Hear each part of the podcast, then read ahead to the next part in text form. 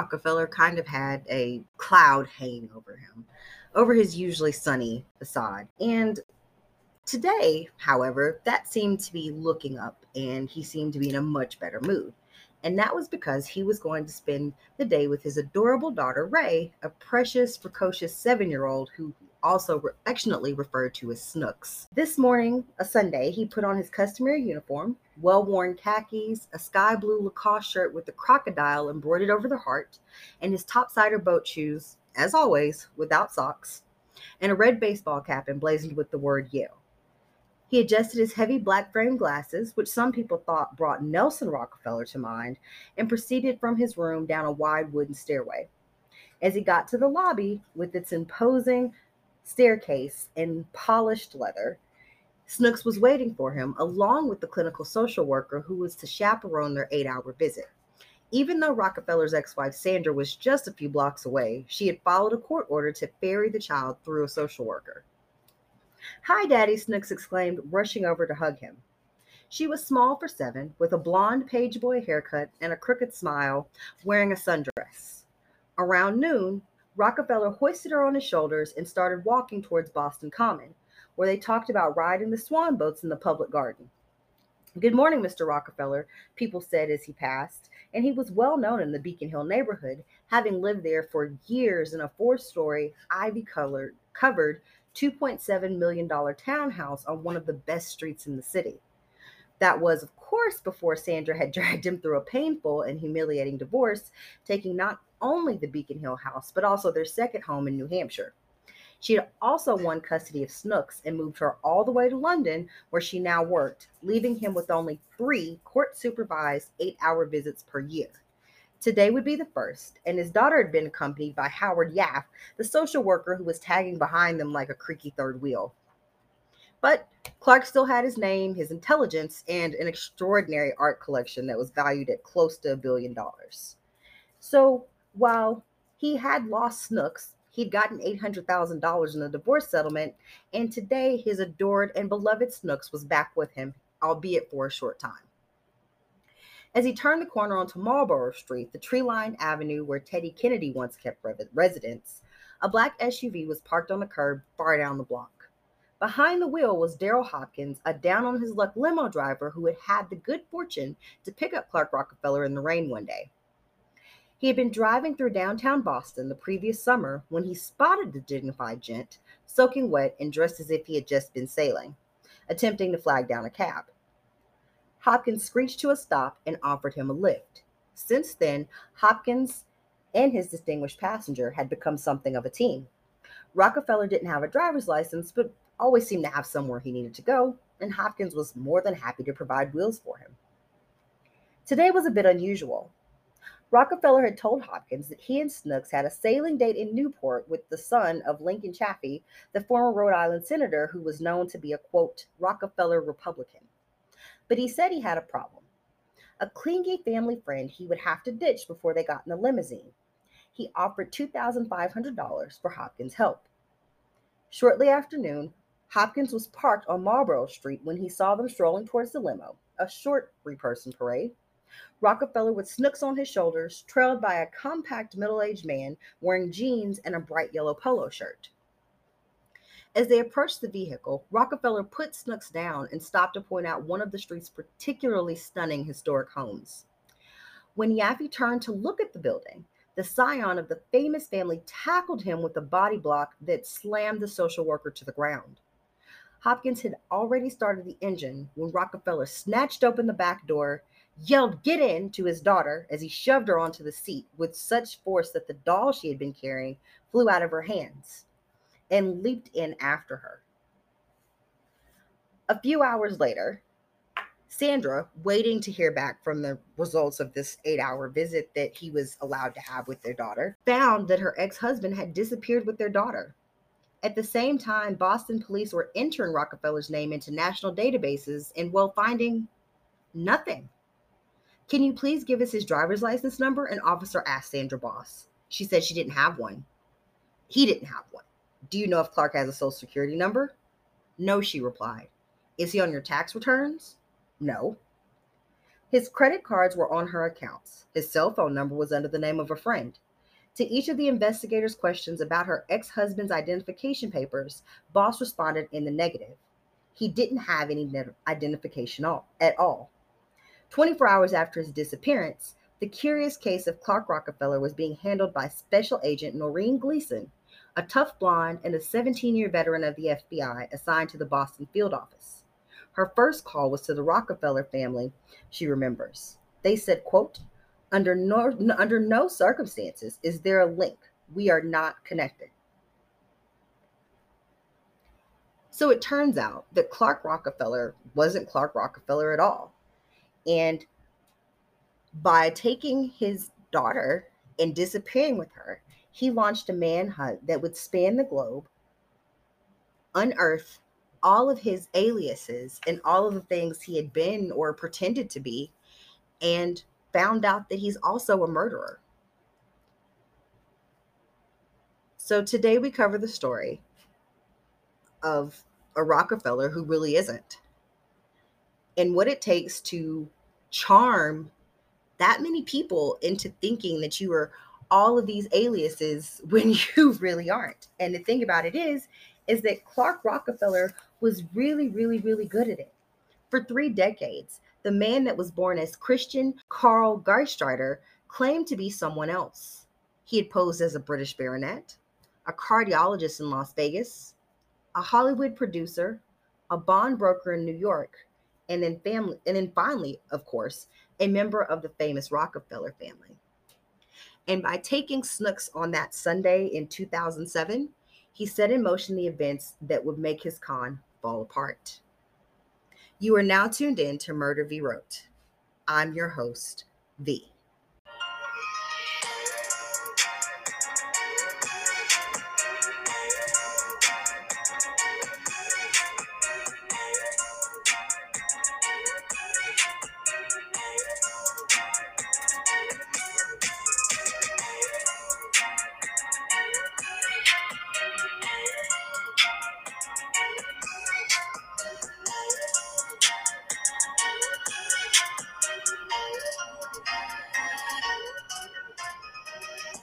guys. We're back in our first episode of February. I told you it would be out um, on Tuesday. So sorry about that. Today is Thursday night, um, but it's out, and I'm so glad you're here with me um, as the one white person we're going to cover during Black History Month uh, on this show. But glad you're here with me regardless. Um, so, for those of you that are listening or didn't miss or miss the intro, we were talking about um, Christian Carl Geistreiter, um, or as you may have heard in the intro, he was going by the name Clark Rockefeller.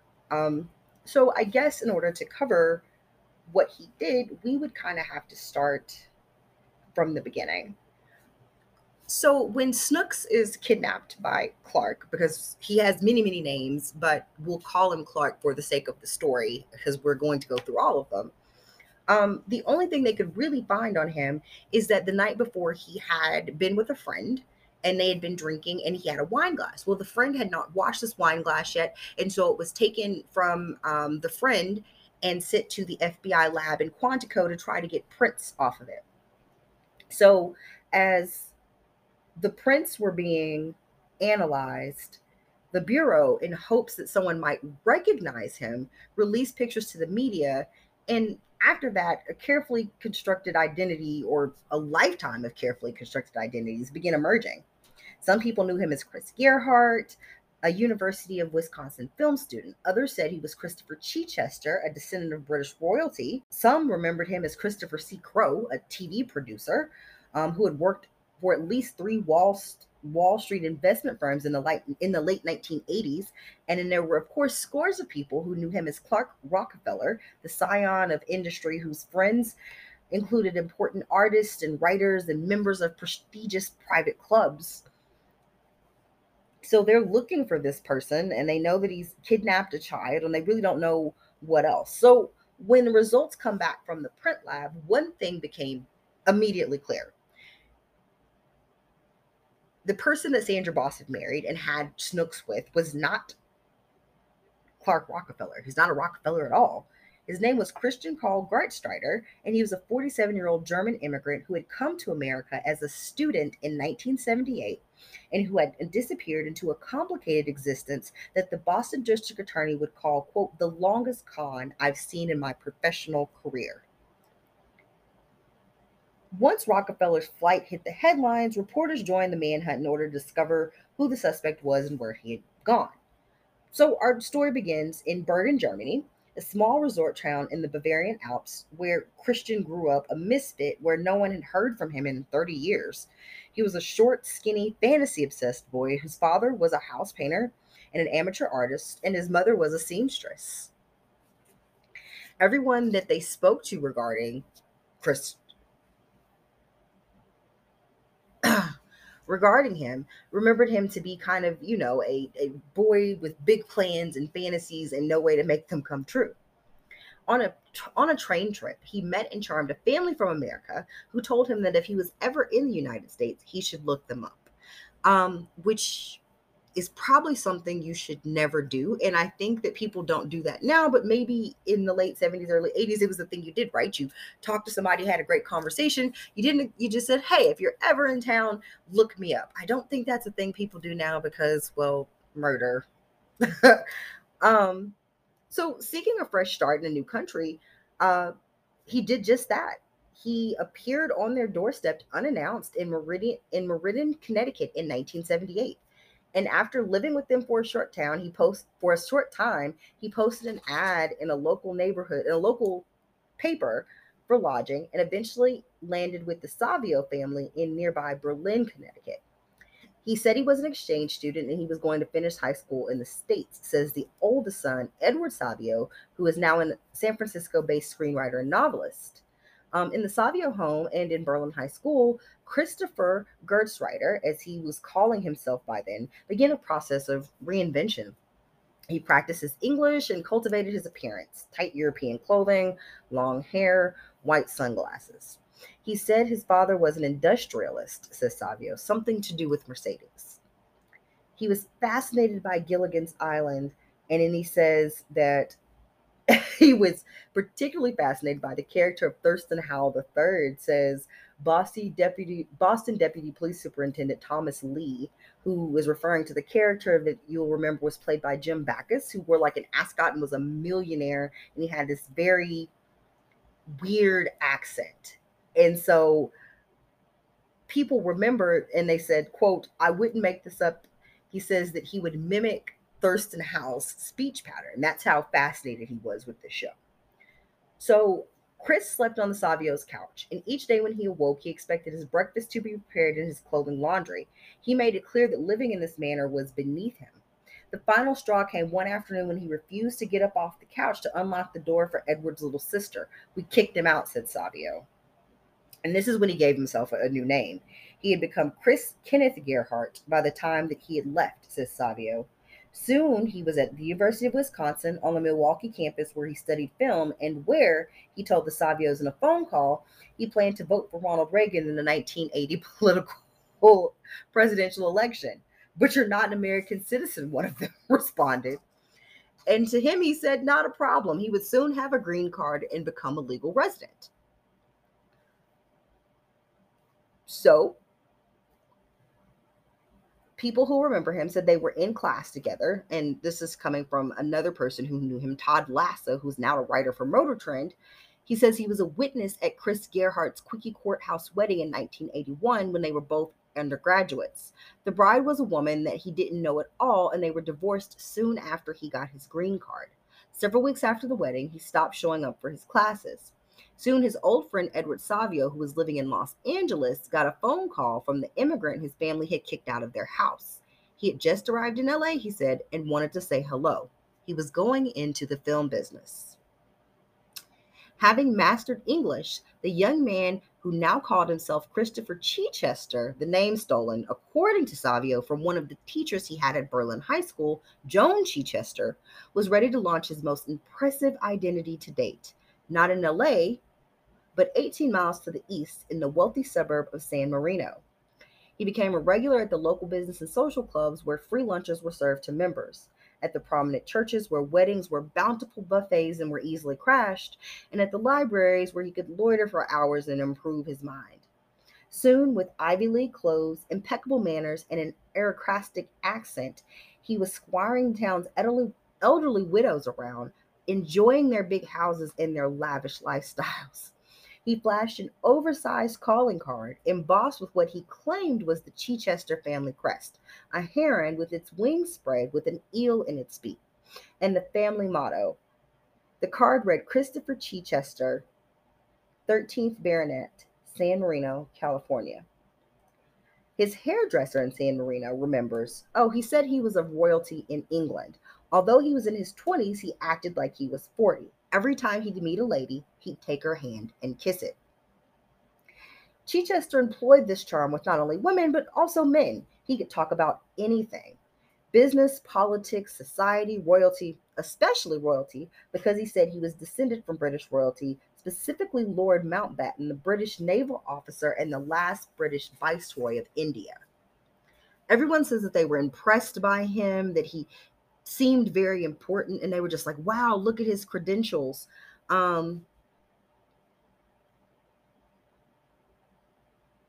and it just was very interesting because they just all really seemed to buy into this facade he was putting on um soon after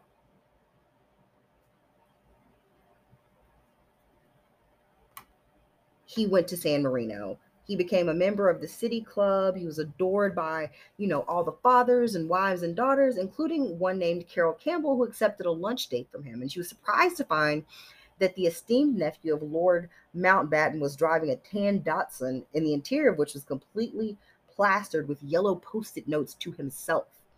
The date turned about turned out to be a round of errands, with Chichester talking about himself all day.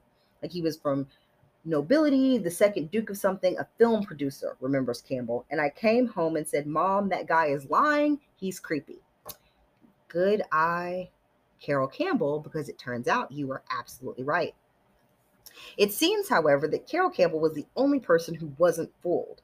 Um, he eventually had his own television show called Inside San Marino. It was public access, but you know, he was able to get really the who's who of the area um, such as Los Angeles luminaries and then police chief Daryl Gates to sit down on the cable TV show that very few people even watched. Nine miles down the freeway from San Marino was the University of Southern California with its celebrated film school.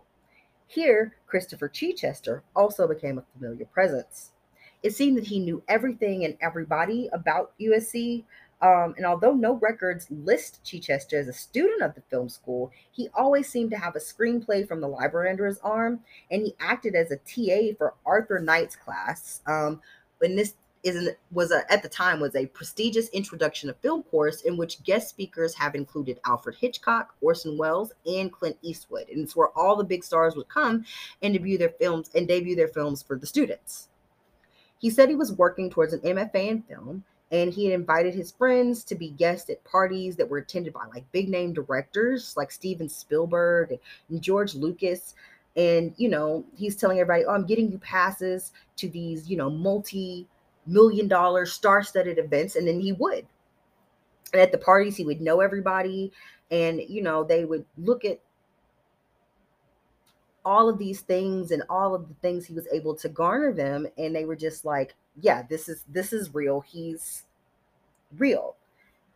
And so it's with this identity, Christopher Chichester, that it seems that maybe his passion for film noir becomes a part of his real life. This is when we talk about enter John and Linda Sohus. So the town was kind of divided into three. You have Super Marino on the hill with houses that are like five billion dollars and up. San Marino on the flats, that's where you have the doctor, the houses for doctors and professionals, and then what they call Submarino, where the houses are cheaper for engineers, school teachers, and lower income pe- members of the community.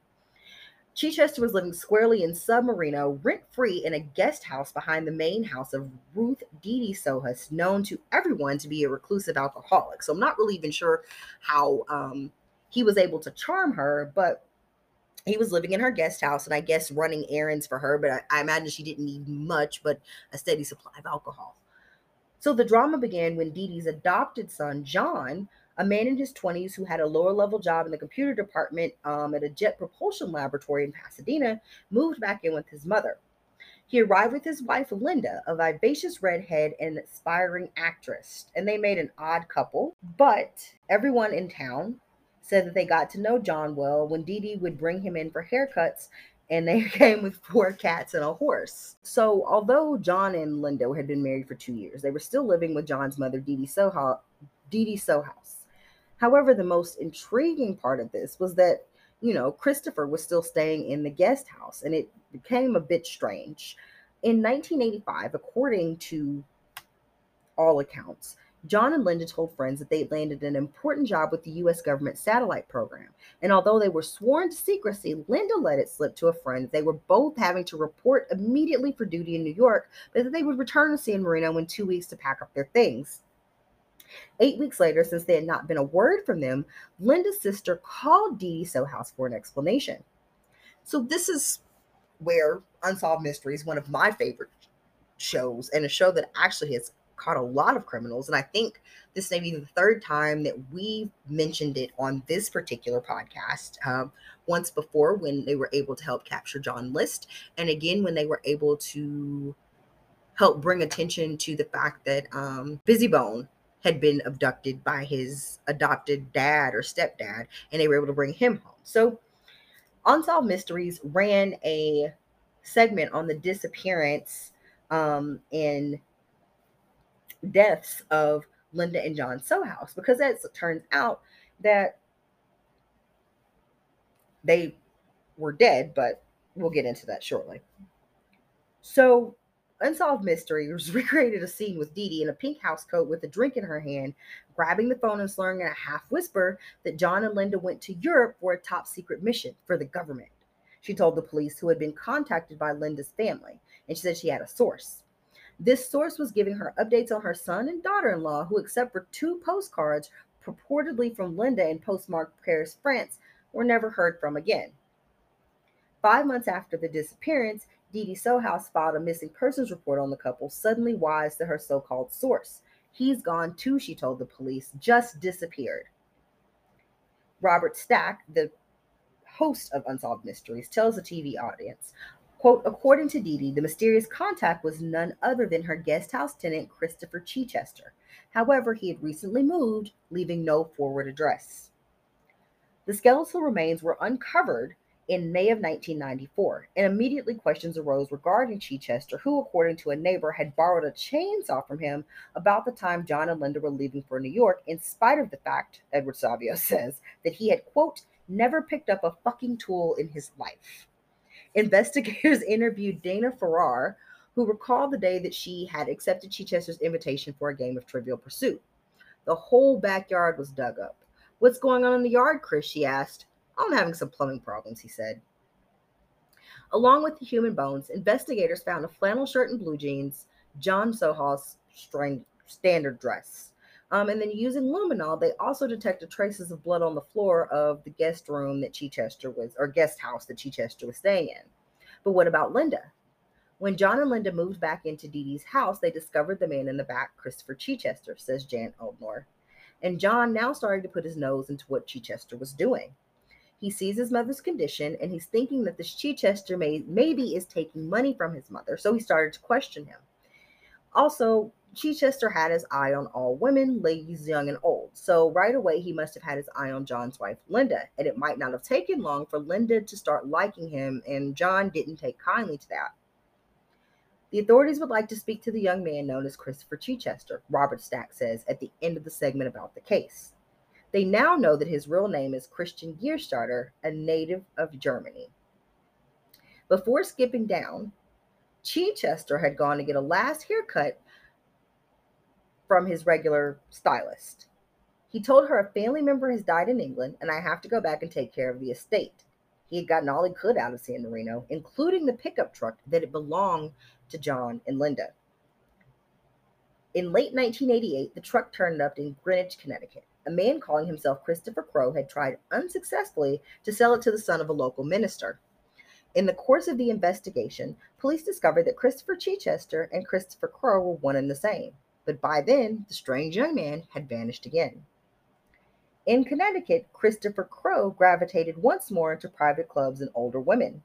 At the Indian Harbor Yacht Club in Greenwich, into which he walked pretending to own the place, he struck Pater, someone who worked at S.N. Phelps and Company, a leading brokerage firm based in Greenwich, soon got the man a young, a young man an interview with the well-known venture capitalist Stan Phelps, a graduate of Yale and Harvard Business School, who had trained junk bond king Michael Milken, among others.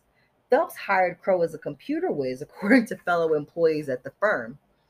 This guy, Christopher Crow, looked like he was worth a million dollars, says the employee. The way he dressed, the way he carried himself, his air always had custom made shirts with his monogram CCC on the pocket and the Burberry raincoat.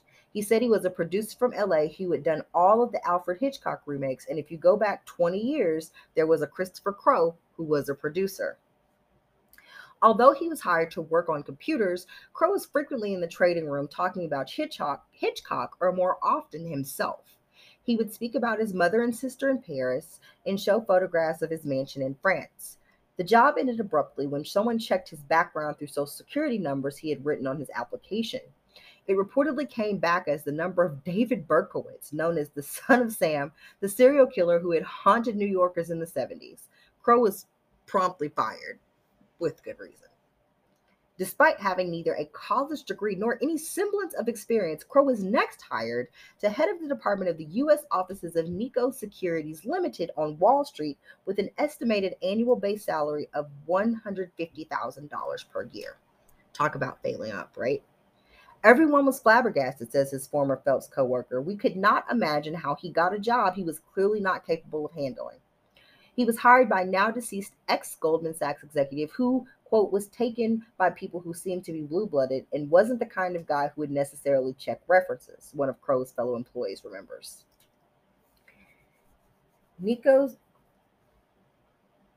Nikko's corporate bond department read a July 13, 1987 press release about the company's expansion into selling high grade bonds and swaps and distribution of securities to initial investors. The apartment with offices in the World Financial Center would consist of five bond salesmen as well as a team of up to 15 traders and analysts. Christopher Crowe, who formerly ran the Battenberg Crowe von Wetten Foundation, will lead the endeavor as vice president. The appointment made headlines in The Bond Buyer, the bond industry periodical, which reported that Crowe's department was participating in a $250 million $250 million Chevron capital deal that came to market yesterday, as well as a $150 Colgate Palmolive company offering. And the department will work most heavily in long-term industrial sector. Customers like industrials, he said, adding that they had been oversaturated with banks and finance. The staff he led was unimpressed.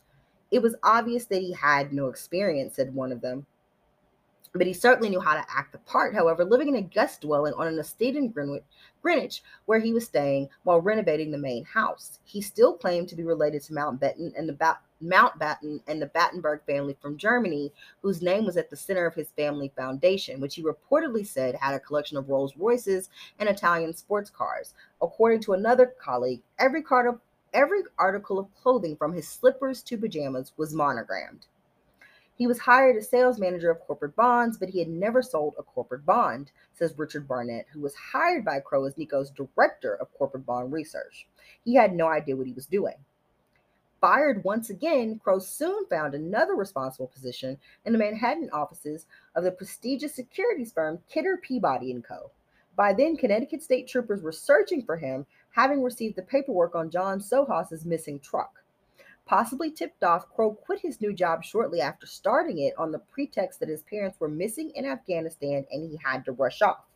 When the authorities arrived at his former places of business and his rented guest quarters, Crowe was gone.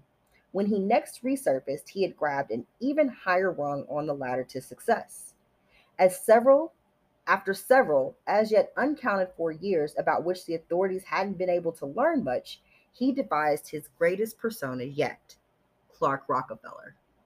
Because we've already kind of talked about the psychology of, of con men and what makes them so interesting, I didn't want to revisit that particularly, but it did kind of want to put in a segment here. So I think we all find con artists in the art of being a good con artist to be like fascinating, right? And so I think um, Hollywood has also captured this fascination with films like 2001's Heartbreakers, which focuses on a mother and daughter con team played by Sigourney Weaver and Jennifer Love Hewitt, and um, other show, other movies like American Hustle, Catch Me If You Can, and 2015's Focus, in which Will Smith and Margot Robbie portray master manipulators. Unfortunately, the same characters that make them so much fun to watch on screen are the same traits that make them dangerous in real life. And that's that there's a lot of compelling things about con artists, but only when you don't have the misfortune of being in their crosshairs. And I've talked about this book before, but it's wonderful. So if you get a chance, um, you should check it out. It's called The Confidence Game Why We Fall for It Every Time. And the author is Maria Konnikova. And this examines how human nature drives con artists along with what, makes them adept at preying upon others. Um, and she talks about psychological story um, studies and interweaves this with stories of bizarre cons that people actually manage to pull off.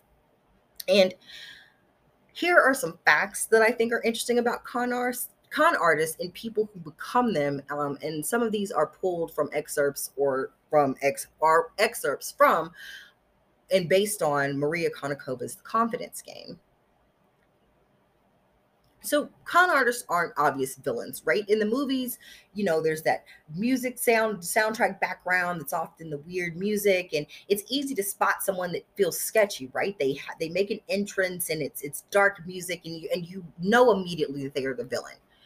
But what makes con artists successful in real life is their ability to present themselves in a way that appeals to their marks in the general public, right? So, one review of nearly 600 cases of company fraud found that about 40% had been considered highly respected by their coworkers. Another very good example of this, um, there, if you have Discovery Plus, um, there is a documentary very good on there called Fruitcake Fraud. And basically, it was a company, there's a company in Corsicana, Texas, and they are basically the nation's leading distributor and seller of fruitcakes. Well, they had a controller, and the controller was embezzling money to the tunes of millions of dollars from these people. And what I found unique about it is that they didn't have any type of outside checks and balances. He handled payroll, he paid all the bills, he did everything. Their controller was the accounts receivable, the accounts payable, he was in charge of like the taxes. So essentially, they had no outside company doing audits to make sure everything was up on the up and up. So he was able to defraud this company for years. And because Corsicana is such a small place with a tight knit community, him and his wife were very well respected and look to be upstanding pillars of the community to everyone around them. So the people he worked with were people that he also socialized with and went to church with. And so he was looked at and deemed to be a trustworthy and upstanding person, even though he was embezzling millions of dollars from these people over the course of almost 10 years it takes the right circumstances to create a con artist. So, while psychologists have identified certain traits that seem to predispose people to becoming con artists, like being manipulative, devious, aggressive, it actually seems to take the right set of circumstances for them to actually get into the confidence game. Based on the results of a study on corporate fraud, Konnikova argues that people also need to have opportunity and plausible rationale. What that means essentially is that even though people will joke about, oh my God, I hate my job, I should start doing fraud or con, because I often make this joke, you have to have the opportunity and a plausible rationale. So to me and you who do not do cons, it seems ridiculous past a joke to think, yes, I should now go see how I can defraud the company I work for because I've gained their trust, or I um, want to be able to export, ex- afford a specific lifestyle that I can on the salary. How can I scam my friends and family into paying for this right? We don't have the rationale there to make us think that this would be a good idea and that too we'd be able to pull it off with not being able to be caught. So it is a very specific set of circumstances uh, ideally or what you could refer to as a perfect storm that allows people to become con artists. Con artists take advantage of humans inclination to trust Trust is important to human beings because working together has allowed us to evolve more successfully. And it's so vital that higher levels of trust can make us both happier and healthier, according to an Oxford University study. Unfortunately, on the flip side, this can make us vulnerable to people who want to take advantage of us. The irony of it is inescapable, writes Konnikova. Those of us who trust more do better, and those of us who trust more become ideal, although unwitting players in a confidence game, ideally the perfect mark. Con artists are masters at reading people. And I mean, this is because you have to be able to gain your mark's trust and pull off a plan. So you have to be able to read others. Um, a good example of this is a really infamous con artist, Ferdinand Waldo Demara. Um, and even though he was exposed as being a fraud, he still managed to win people over after the fact. He once scoped out a man that he wanted to write his biography well, the man wanted to write his biography, and he began to write into it, like dig into this writer's background, and was scheduling appointments with the writer. But then he wouldn't attend them so that he could just hide and observe the man's behavior. Over time, Demara used the knowledge that he had gained by like watching this person to really gain his trust and convince him that he was reformed and was no longer a con man, and then was able to con this writer out of a great deal of money con artist strength can ultimately be their greatest weaknesses. And what we think of being innocent everyday people as being the most commonly taken advantage of by con artists, the cheats sometimes become the cheated. As Konnikova explains it, the supreme confidence of con artists, which is usually a weapon, can ultimately become what leads to their downfalls. Con artists are often the best marks because they think themselves immune which I think is a very valid point. Um, I was listening. I was listening to um, another podcast that I really enjoy. Um, you guys should check it out. It is Scam Goddess with Laci Mosley. Uh, shout out to Laci. Like that show is amazing and always a good time and hilarious. But she was talking about the gentleman whose name I forget. But basically, he studied. There was a show that used to come on TV, Press Your Luck, and he watched Press Your Luck and was able to memorize the light patterns and able to cheat the game show out of more money than anybody had ever won but the fascinating thing about that is that he then took the money that he won from the game show and immediately lost a lot of it in like Ponzi schemes and stuff. So he, someone who had been able to con this game show out of you know hundreds of thousands of dollars, lost a great bit of it by being conned by other people con artists aren't pathological liars. And I know this goes against everything that we think we know about people being con artists, but the thing is, con artists are willing to disregard the truth, but it's not due to a compulsive need. They differ from pathological liars in this way because they don't lie to form an obsessive compulsive disorder, right? They're not lying for the fuck of it because they have to, because it's a compulsion within them to lie. They have to see if they can lie con artists have lies that are very calculated and strategic and they're only telling the lies with the purpose of moving the plan forward. So if you'll notice with most con artists that are very successful they will sprinkle bits of the truth in there but not things that are particularly traceable or things that would stick out or be weird to people while they're lying about other things to move them forward. So to say you know i may say if i'm running a con i may tell you that you know, my mother is very ill and, you know, she's not able to help me and that is why I need money. Um, and the truth of the matter could be that my mom is ill, or the truth of the matter could be, you know, that I do need the money, or it could be that neither of those things is true but you know i tell you something along the lines of about my childhood you know i tell you things about how great my mom was growing up and how we used to go to the ice cream parlor every saturday and how i'd really be able to use you know be able to repay her for my wonderful childhood by using this money to get her her you know some pinky toe surgery that she really needs, whatever the con is. I know that sounds ridiculous, but just making up something in the moment, right? So I may not necessarily be lying about my mom and going to have ice cream every Saturday, but I'm certainly lying to you about her being ill and needing money. But by saying to by by sprinkling pieces of the truth in there, I'm making it so that you trust me, but I'm also telling enough lies that are calculated enough to pull on your heartstrings, but then also move my plan forward to grift you out of money. Con artists benefit from technological advances. And I think this one is really interesting to me because we always think about the fact that before we had all this technology, it was a lot easier to get away with crime. And we would think that with the technology, it would be easier for people to then catch you for crimes. And the truth is, that's not necessarily the case. Konnikova points this out in her book, and she says the consumer fraud in the United States is climbing increasingly by 60% since 2008. And I think what is indicative of this is, is we all are very connected now, right? So people have more access to your information because it's on the web.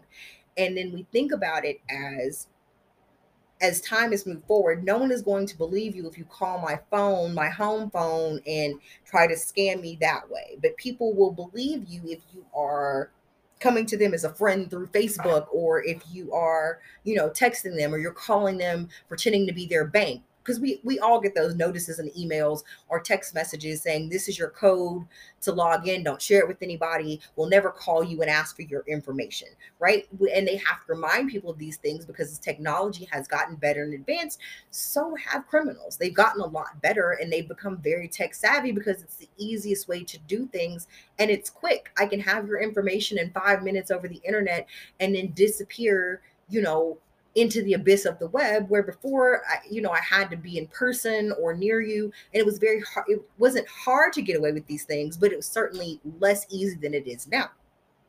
So to quote frank abagnale the man who inspired the movie catch me if you can he said quote what i did 50 years ago as a teenage boy is 4000 times easier to do today because of technology.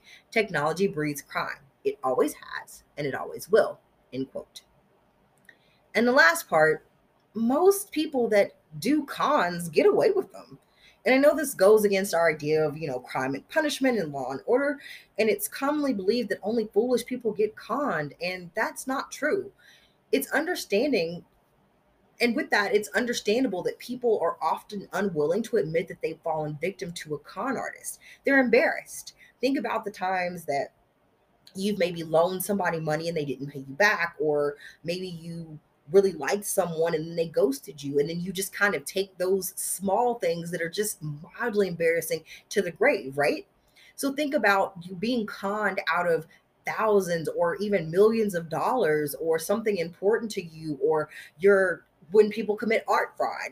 You are a you know leading person in the art world and you're supposed to be the the expert on whether or not something's fake or real. And then someone's been able to pass off fakes under your nose, it's embarrassing. So you don't tell anybody because then you have to admit that someone who thinks, uh, you know, a normal person who is of normal or greater than normal intelligence was fooled and tricked out of something that they shouldn't have been able to be tricked out of. So con artists prey on this fact that people will be embarrassed if the con is found out and they won't say anything. And that is very valuable to con artists because people don't want to admit that they're victims. Most con artists don't ever go don't ever go to trial because they aren't being brought to the authorities to begin with. And I hope that clears up some facts about con artists. Again, I didn't want to do the psychology again, but I just want to talk about some things that I found to be interesting. So I hope you found them interesting as well. So let's get back to the story. When we last left off, Chris Crowe had skipped Connecticut and um, slipped into his new uh, human suit as Clark Rockefeller. And for this new life, he would need money and not a lot, but a, a fair amount. And some say he had hoarded his $150,000 a year, not included bonuses, um, of his Wall Street salary. Others point to a statement he made later that he had been given his new name, Clark Rockefeller, by Harry Copeland, his godfather, who died in the late 1900s. And then I said 1900s, 1990s. so Copeland was a New York businessman, and he happened to be um, a fixture at the Belmont Park racetrack on Long Island. And uh, people speculate that Rockefeller made money betting on ponies, but according to his lawyer, he never had a substantial amount of money to change his life until he met his wife, Sandra Boss. But friends insist that he had cash as well as credit cards emblazoned with the name Rockefeller. With his smart wardrobe and Eastern prep school accent, he was ready to begin the greatest act of his lifetime. Naturally, there was only one place to unveil this new masterpiece New York City. Moving into an apartment on 400 East 57th Street, he determined never to set foot in Connecticut again. He told his friends it was because his parents had been killed there. He was so adamant about this that he once threw a fit when he realized that the car he was in was about to cross the state line. Before they crossed the border into Connecticut, Clark made everybody stop and use the bathroom, and he wouldn't let us stop at all after that, says one friend. As they entered the state, Rockefeller allegedly turned up his collar, put on a hat, and hunkered down low in the seat. Connecticut, California, Wisconsin, and Germany were all far behind him now. That is a lot of places to not want to go back to. I think we all have places that we just would rather not revisit. But to imagine the fact that like there are three whole states and a country that you are actively and actively avoiding because you're not really welcome there is a little insane. But again, this entire story is a bit insane, so it seems part of the course, right? He began to be known in Manhattan in late 1992 or 1993, proudly displaying two of his credentials that are catnip to that crowd a fancy dog, a Gordon setter named Yates, and nothing sparks conversation between fast strangers faster than a walk dog, and a major collection of modern art. Once again, he gained entry into the higher echelons through church, in this case, St. Thomas Church on Fifth Avenue, the epicenter of Manhattan Episcopalianism. He intimidated that he was from the Percy Rockefeller branch of the clan, not the John D. Ultra rich, but plenty rich, one friend remembers. And he cleverly, cleverly cast himself as properly eccentric, paranoid about security, walking around with a radio device that he claimed was connected to a security office to which he regularly had to report his whereabouts. Thus, questions about his background could be dismissed as plebeian probes. In Clark World, you were always trying to find out how rich he was because once he'd established how maniacally private he was, he could take the position that he could decline questions that impinged on this privacy. He told me his work was solving third world debt, particularly in the Pacific Rim, says art dealer Martha Henry, president of Martha Henry Inc. Fine Art, who met Rockefeller when he moved into the apartment next to hers. Her door abutted his, she says, adding, I left mine ajar a lot and she said her neurotic, paranoid, and odd neighbor soon became her friend. He told her about his parents' death in a car accident when he was 16, just before he went off to Harvard. He also learned that he never ate in restaurants because you can't trust the kitchen. This means that his diet consisted mainly of cucumber and watercress tea sandwiches, only a Pepperidge Farm bread with the crust removed, Pepperidge Farm's cookies, prefer- preferably the Nantucket variety, and his favorite root food was haggis, the Scottish dish, and his drink of choice was Harvey's Bristol Cream Sherry. You just think, oh, well, he's a Rockefeller. He's eccentric, said Henry. One day she asked, he asked if she could help him determine the value of some paintings he had inherited. Okay, Clark, tell me the names of the of the artists, Henry responded. To which Clark said, Well, I've got a Jackson Pollock, a Mondrian, somebody named Rothko, and I think Twombly or something, he said, mispronouncing the names. The art dealer cut him short and rushed over. Doing the math, she remembers as she stared at what she estimated to be a multi million dollar collection haphazardly hung on the walls and sitting on the floor. Rockefeller would later give several estimates of the collection's value, telling Dateline, for instance, that it was worth $1 billion. He said he had inherited them from his great aunt Blanche, who started a little old museum on 53rd Street. This would be the Museum of Modern Art, and she was the benefactor and widow of John D. Rockefeller III. It all made sense, says Henry. Blanchette Rockefeller died in 1992, so there could have been an estate settled. And I thought, he is a Rockefeller. What else could he be? She also thought about a $30,000, $300,000 Adolph Gottlieb from Koneld and Company, the esteemed Upper East Side Gallery, which would be a prudent addition to his collection. But when they got to the Knoedler, Rockefeller balked. I don't buy pictures with green in them, he said. Later, Rockefeller enlisted Henry's help in finding a larger apartment. She success she suggested Alwyn Court, the turn of the century building with the most intricate terracotta facade in the city. Oh, I would never live there, said Rockefeller. It's dreary and depressing. Besides, he told her he had to rent in a Cushman and Wakefield building because those are family buildings, Rockefeller buildings, and I can get very low rent. He needed a spacious place, he told Henry, and plenty of room for his art and his Gordon setter, and oh yes, his bride. He was getting married, he said, and the lucky girl was named Sandra Mills Boss. Among all the people Clark Rockefeller met at St. Thomas Church, Julia Boss would turn out to be the critical key to his future. She was smart, stylish, attractive, and engaged to be married. But she had a twin sister named Sandra, a Stanford graduate who was attending Harvard Business School for her MBA. Would Clark like to meet her? Of course, he said. In fact, he would like to throw a party for her in his apartment. It would be a clue party based on the board game in which players are guests at a mansion who try to determine which among them killed Mr. Boddy, their billionaire host. Rockefeller instructed each guest each guest to come costumed as a character from the game and to tell the doorman they were there to see Mr. Boddy. Rockefeller played the role of Professor Plum, a Harvard archaeologist who always becomes uncomfortable when asked about his past. Sandra Boss came as Miss Scarlet, the femme fatale Hollywood actress whose career is in shambles and whose desire to marry rich brought her to Boddy Mansion. Immediately, Professor Plum and Miss Scarlet were attracted to each other, initially through their mutual love of business and their admiration of each other's intelligence. In addition, friends say Sandra fell in love with Clark because he made her laugh. Like Rockefeller, Sandra Boss was on her own journey of reinvention. Her father was a Boeing engineer, and she'd grown up middle class in Seattle in a nice two story Cape Cod house with a finished basement, a friend says. There, she started to develop what would become her defining trait. She is one of the most competitive people I know, says the friend, adding that she competed most doggedly against her fraternal twin, Julia. Julia and Sandra are the only sibling merit scholars from this area, read a 1985 article in the Seattle Times. They've never spent more than three days apart. Nonetheless, when Julia announced, I want to go to Yale, Sandra replied, Okay, I want to go to Stanford. As Sandra moved through increasingly impressive jobs, an elite private equity program that, attacked, that attracted the best and brightest to a Dallas real estate giant, a position in debt marketing with Merrill Lynch, people found her sharp but shy, eager for success, but socially on the outside looking in. And when she met the enigmatic young man in Clark Rockefeller, she fell in love with him. He was, she told friends, the brightest man she'd ever met. He knew the works of obscure 20th century novelists she loved, spoke several languages fluently. He was charming, witty, and worldly, and had once been rich, he said, before his late father's fortune had been wiped out by a lawsuit. She loved the fact that he wasn't concerned with material wealth. Not only he not only did he share her altruistic passion for setting up nonprofits and development, but he also worked in debt restructuring for emerging nations.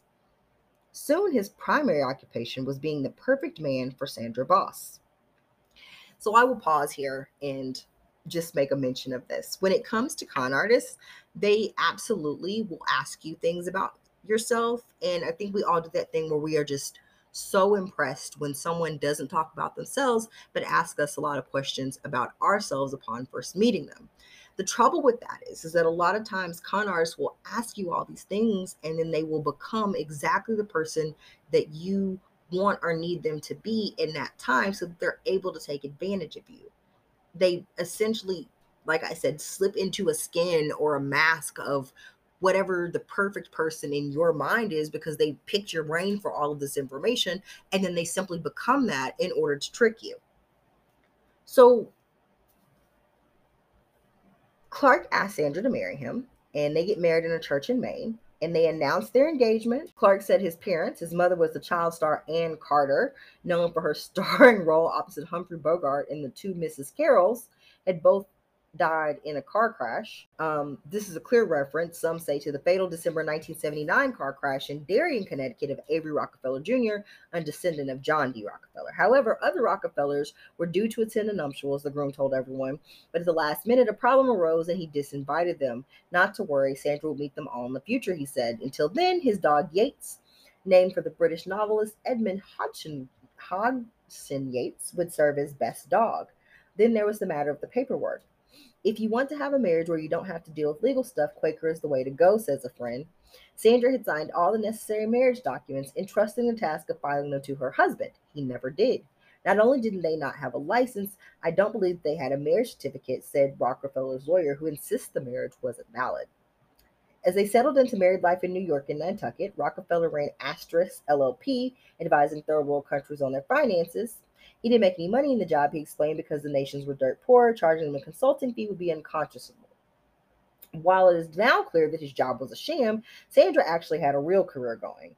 After she graduated Harvard Business School, she accepted a position with McKinsey and Company, the ultra discreet consulting firm which advises the world's leading businesses, governments, and institutions, and whose staff has included former CIA operatives and future Enron executives. I don't know that the Enron executive part is such a good spin on where she was working, but nonetheless. People say Sandra was happy with Clark. Um, even if she had doubts about who he was, she didn't express them. And at the same time, she was busy moving up the McKinsey corporate ladder, and she was leading the company's work for New York Senator Charles Schumer and Mayor Michael Bloomberg regarding global competitiveness of New York and the U.S. financial services, for instance, which Rockefeller would later claim was partially owing to the unspoken influence of his name, whether it was to her advantage, as he told the Today Show after his capture. She usually did so in a very understanding way, calling special attention to it by way of keeping it quiet. Sort of the she's married to a Rockefeller. She's the youngest woman ever to be elected to the director of the McKinsey and Company, and many of her colleagues who were friendly believed it had a lot to do with me and my name, Clark is quoted as saying. A friend adds, everybody knew she was married to a Rockefeller, and she could be all modest about it and act like she didn't care, but she cared. Through her spokesperson, Sandra Boss insists that she never used her husband's name to advance her professional standing. And I seem to, I tend to believe this, right? Like, I think that she was one of those people who was very competitive. She seemed like she was a rising star at a very young age. So even though part of me would like to believe that maybe she was using his name to gain a leg up and a competitive advantage, really it didn't do anything for her because Sandra, is a woman, albeit a white woman. She's a woman, and very often it is hard for women to climb those letters, climb those types of ladders, and get to those types of echelons in these companies, especially when there is a white man readily available to take the place over her. So I think even though being married to a Rockefeller may have helped Sandra, even though she was very modest about it. I certainly think that Sandra got a lot of these positions and got to where she was mostly through her own merits. So I agree with Sandra there. Their apartment at 55th Street and 6th Avenue was a showcase for art. The furnishings were minimal, and Clark's dog was given free reign. Um, we celebrated our first art purchase, a large painting by Rothko on a cold New York City afternoon, Sandra wrote. Our dealer and a Rothko expert had just arrived at our apartment when Yates, our 85 pound Gordon setter, returned from his walk, jumped on his usual spot on the sofa, and shook his head. A four inch long swath of saliva emerged from his mouth. Naturally, it landed on the Rothko, and the art expert carefully wiped it off with a paper towel. Sandra wrote that the incident was evidence of her husband's insistence that fine art and purebred dogs could live together harmoniously, despite their quote, slight incompatibilities. I think that slight is doing a lot of heavy lifting here. So, Sandra and Clark were similarly different yet compatible, at least in the beginning. They were both very stiff and very formal. Um, she was awkward in the same way that he was. Um, and they would go to dinner at other places, private clubs. Um,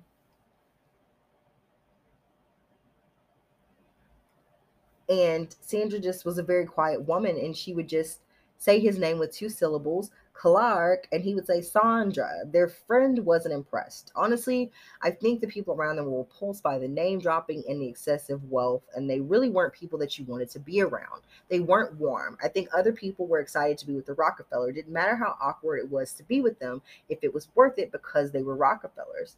Among the friends, questions increasingly arose as to this mysterious man's background. The grandiose career, the silk ascots, the museum quality art collection were all too much for some.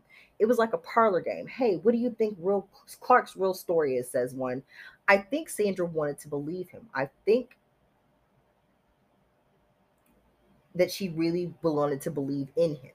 I asked her about it once. I said, How do you know he's really Clark Rockefeller and not some axe murderer on the lam? He's my fiance, she said. I think that he would tell me more about his past than he would tell you.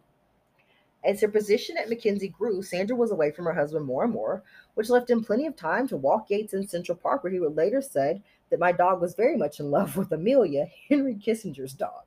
Broadway producer Jeffrey Richards crossed paths with Rockefeller while walking his dog through the park one day. They got to talking, and Richards told him he was producing a new play by David Ives, who had written All in the Timing. Rockefeller exclaimed, I've seen that play six times, and he hinted that he might like to become a backer on Ives' play. It would look quite wonderful to have a Rockefeller on one's resume, says Richards, who arranged to meet with his new potential investor and Ives, after which Rockefeller offered the playwright a ride on his private jet. However, neither the jet nor the investment never ever materialized. You're walking a dog with a Rockefeller? Wow, said noted New York based artist William Quigley, whose work is collected by politicians, entertainers, and business leaders, asked he asked a friend one day. Not only said Rockefeller, the friend replied, but he loves your work. Within a month, Quigley was summoned to Rockefeller's apartment, where he was staggered by his collection of modern art.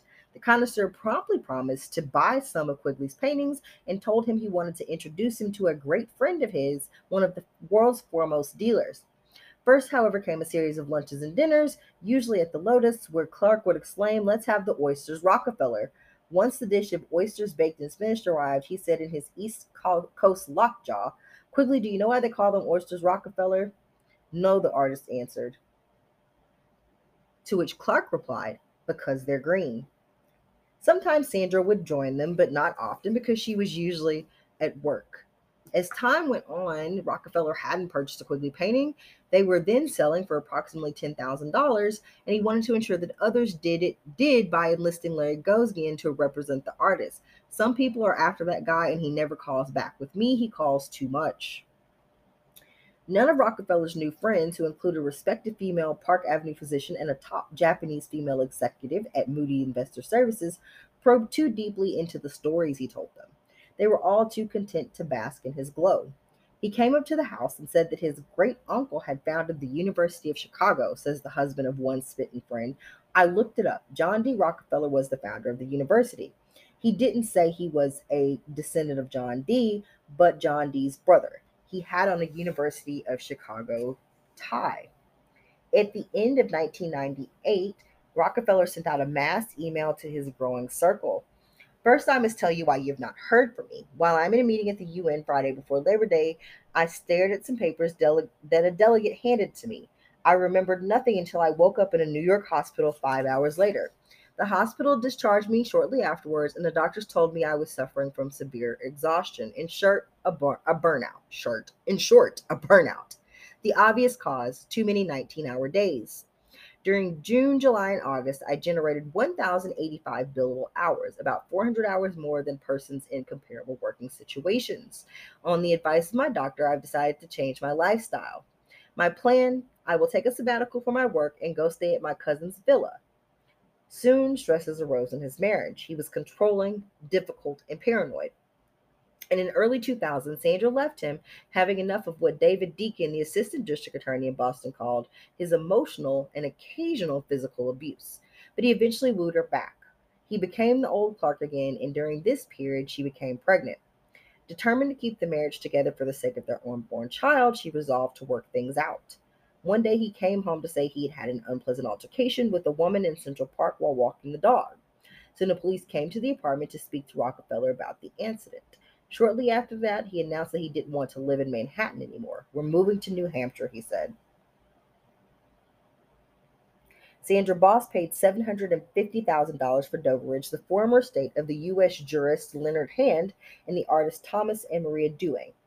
Rockefeller, Rockefeller immediately embarked on extensive restoration, restoration, taking down to the studs and digging up the backyard for a swimming pool. While Sandra was away on business, he began making quite the splash with welcome parties and a string of famous people that he met with a sweater tied around his neck and maybe an ascot, because that was Clark Rockefeller, as he let everyone know. My name is Clark Rockefeller, and I can put an injunction on your little book, he told Anna Gilbert, the director of the Cornish Colony Museum, who wanted to include pictures of Doveridge in a place of beauty about the homes and gardens of Cornish artists. He later sent me an email saying, I work for the U.S. Defense Department and I cannot have it known where I live, Gilbert remembers. Rockefeller eventually backed down when I informed him that my publisher was in California, Gilbert says, adding that she now realizes that the relevance California had for Rockefeller. But then he had turned Doveridge into a construction site, keeping his art in storage tubes and a collection of Rockefeller memorabilia, pendants, neckties, campaign bumper stickers, things I've had most of my life in his upstairs office, all of which he would show off to visitors.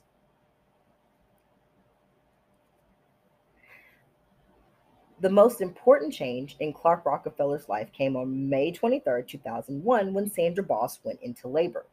A friend drove Clark and Sandra to Dartmouth Hitchcock Medical Center, where the following day, Reigh Storrow Mills Rockefeller was born.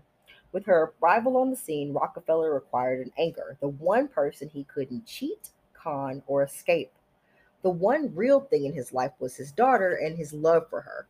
Everything else was a fraud, says Boston Deputy Police Superintendent Thomas Lee. As people remember it, Clark was very devoted to Snooks, says John Sears. They would stroll over Beacon Hill, they would dine together, they would read books for hours on end. Carefree child, whose favorite book and movie was The Little Princess, was so happy that she could literally hop or skip every fifth step. And forever at her side, or carrying her on his shoulders, was the adoring father, Clark Rockefeller. I love you too much, Daddy, Snooks would often say. He probably loved her too much as well, perhaps at least too much for discipline. At a parent teacher conference, Clark and Sandra met with school administrators to discuss how Snooks was acting in class, but he refused to take any advice. When the couple returned home, according to friends, Sandra confronted him. She may not have questioned his identity, but she vehemently disagreed with his ideas on how they should raise their daughter. She went off on a business trip, and a short time after she left, Clark was served with the divorce papers, says a close friend. He said that he was in complete shock. The divorce and custody battle were extremely contentious, with Sandra living at the Boston Ritz, Rockefeller moving in with European friends a few blocks away, and Snooks shuttling between the two. Sandra was the money that allowed him to have the antique cars, the artwork, the clubs, and when she pulled the plug on it, he was incredibly distraught, says a Southfield parent. Financially cut off by his wife, Rockefeller asked people to buy back the antique cars they'd sold him. He even tried to sell some of his art, and as a final indignity, he had to resign from the clubs that he was a part of. He told friends that his wife had bled him of his riches. He told me Sandy only wanted my money. She married me because I'm a Rockefeller. Now she wants everything, says the art dealer Sheldon Fish. He said he was going to interview every high powered attorney in Boston so Sandra wouldn't be able to hire any of them because of the conflict of interest restrictions. But she did get a lawyer, a good one. And once the divorce was underway, her father, William Boss, decided to investigate his, his son in law since he and the other members of the family had come to suspect that Clark was either siphoning money off from Sandra or hiding Rockefeller money from her. First, Boss went on Wikipedia website to check out the Rockefellers' late mother, Ann Carter, the former child star who had supposedly died in a car wreck. According to Wikipedia, Ann Carter was very much alive. And the deeper Boss dug, the more inconsistencies he found, and he reported them all to Sandra. Finally, she saw the light. If Clark had lied about his mother, what else had he lied about? She hired a private investigator to find out who her husband really was. From that point forward, Rockefeller, unwilling to risk exposing his past and unable to produce documentation to prove his current identity, never stood a chance. Sandra Boss got everything the historic house and the church in Cornish, as well as the townhouse in Beacon Hill. She also won custody of Snooks, and the George, judge approved her request to take the child with her to London, where she now lives in Knightsbridge, limiting the doting father to only three court supervised visits per year. On the day of the hearing, he sent a text message that said, I've just signed the Treaty of Versailles. And it was a few days before Christmas, and he lost the case, adds John Green. He gave up his rights to his kid in return for $800,000, plus there would be no due diligence. Quote, that is, no investigation of his true identity. We were in here at Starbucks and his kid was gone, legally taken by his ex wife to London. I think he took the money from her and then had regrets. I think the moment he took that money, he started his plan on how he would get his daughter back. And this leads us to Chip Smith, his last and final alias. He told me he had spent $800,000 on the custody fight and also had to pay Sandra's attorney fees of 1.2 million and he was completely broke and was going to have to start looking for a job which I found funny because he had never mentioned having to have a job before, says one friend. He called me and said, I don't have anything. I had to give Sandy all the paintings and I'm broke. I'm down to my last two million, says Sheldon Fish. The truth is, he was down to his last 800,000, the sum he had gotten from his wife in the divorce settlement. There's nothing going on there for Clark, says Noreen Gleason of the FBI. There aren't any jobs. There isn't any money coming in. He's one big con. He's getting money because he's married to it. He she was the breadwinner. I may have a nervous breakdown, he once wrote in an email, and if there ever really happened in a divorce, there'd be no more snooks and no more clubs. So in Christmas 2007, he wore his green pants embroidered with candy canes to a Yuletide celebration with William Quigley and his family. But his mood was far from festive. He had fought for Snooks with every ounce of energy he had, he told Quigley.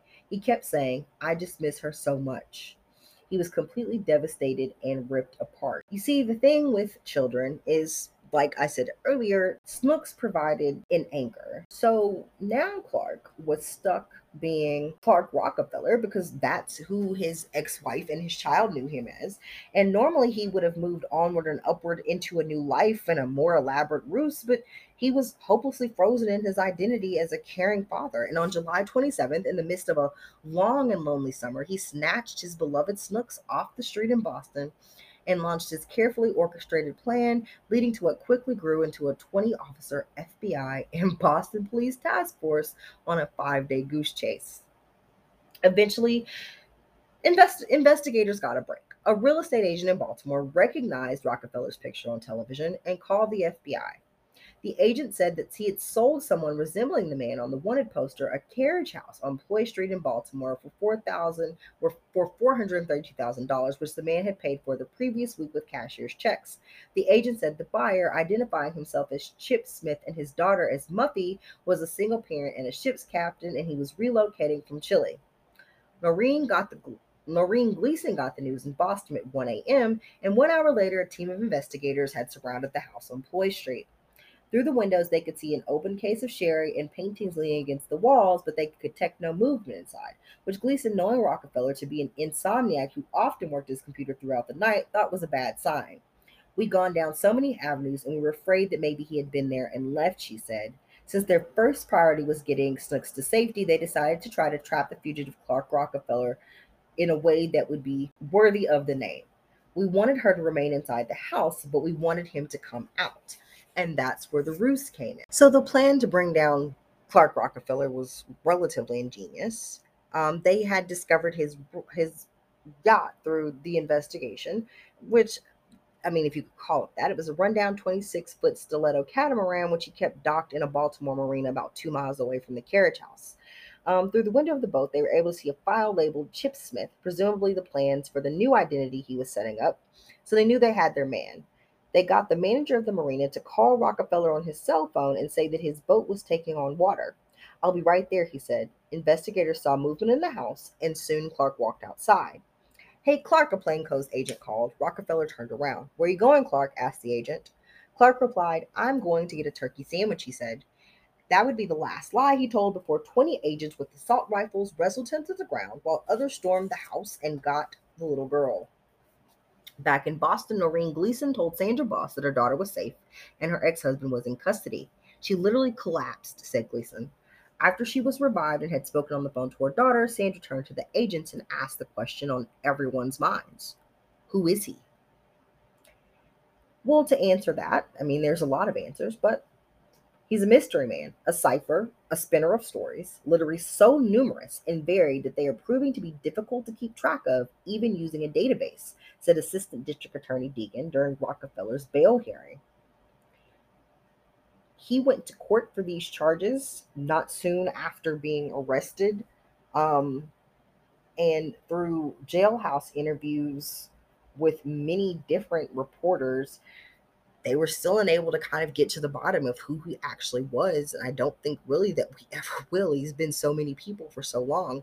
So in 2009, um, Garstrider's attorneys filed notice that they intended to use an insanity defense for him when um, when the trial started.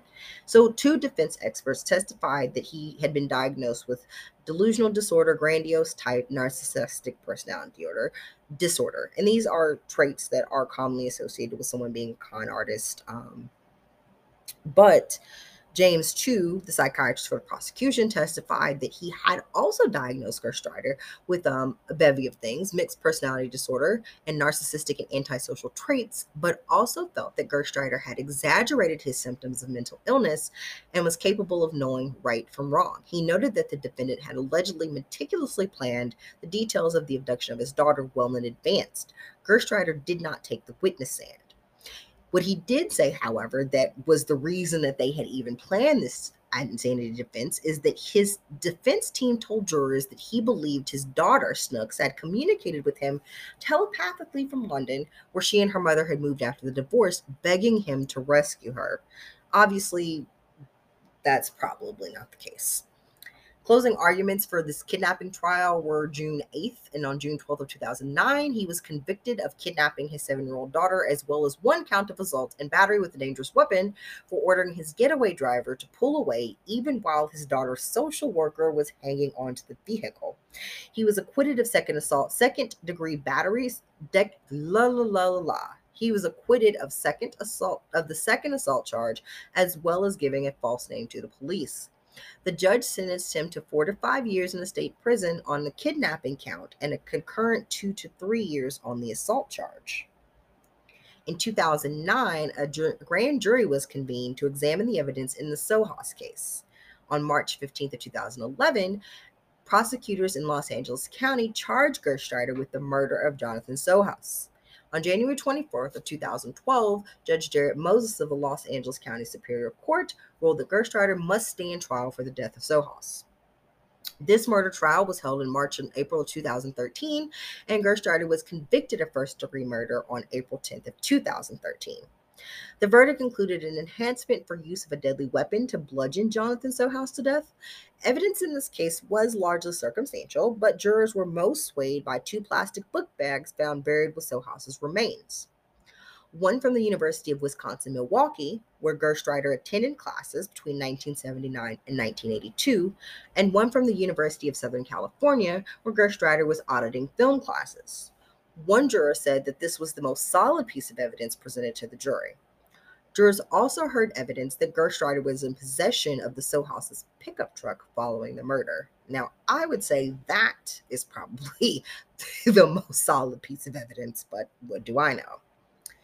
On August 15, 2013, Christian Gerstreiter was given a maximum sentence of 27 years to life, with credit for one year served after his sentence in Massachusetts.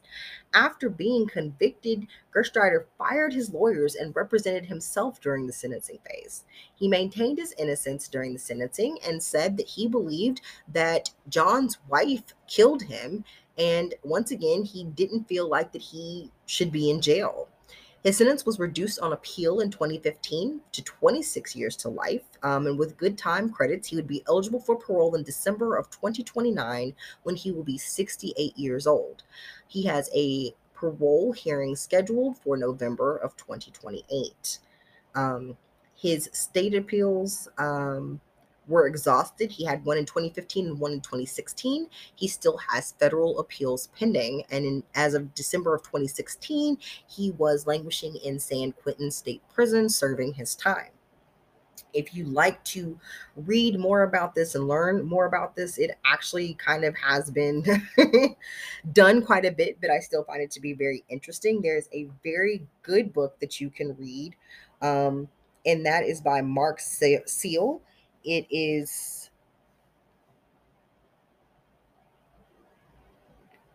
excuse me. So there is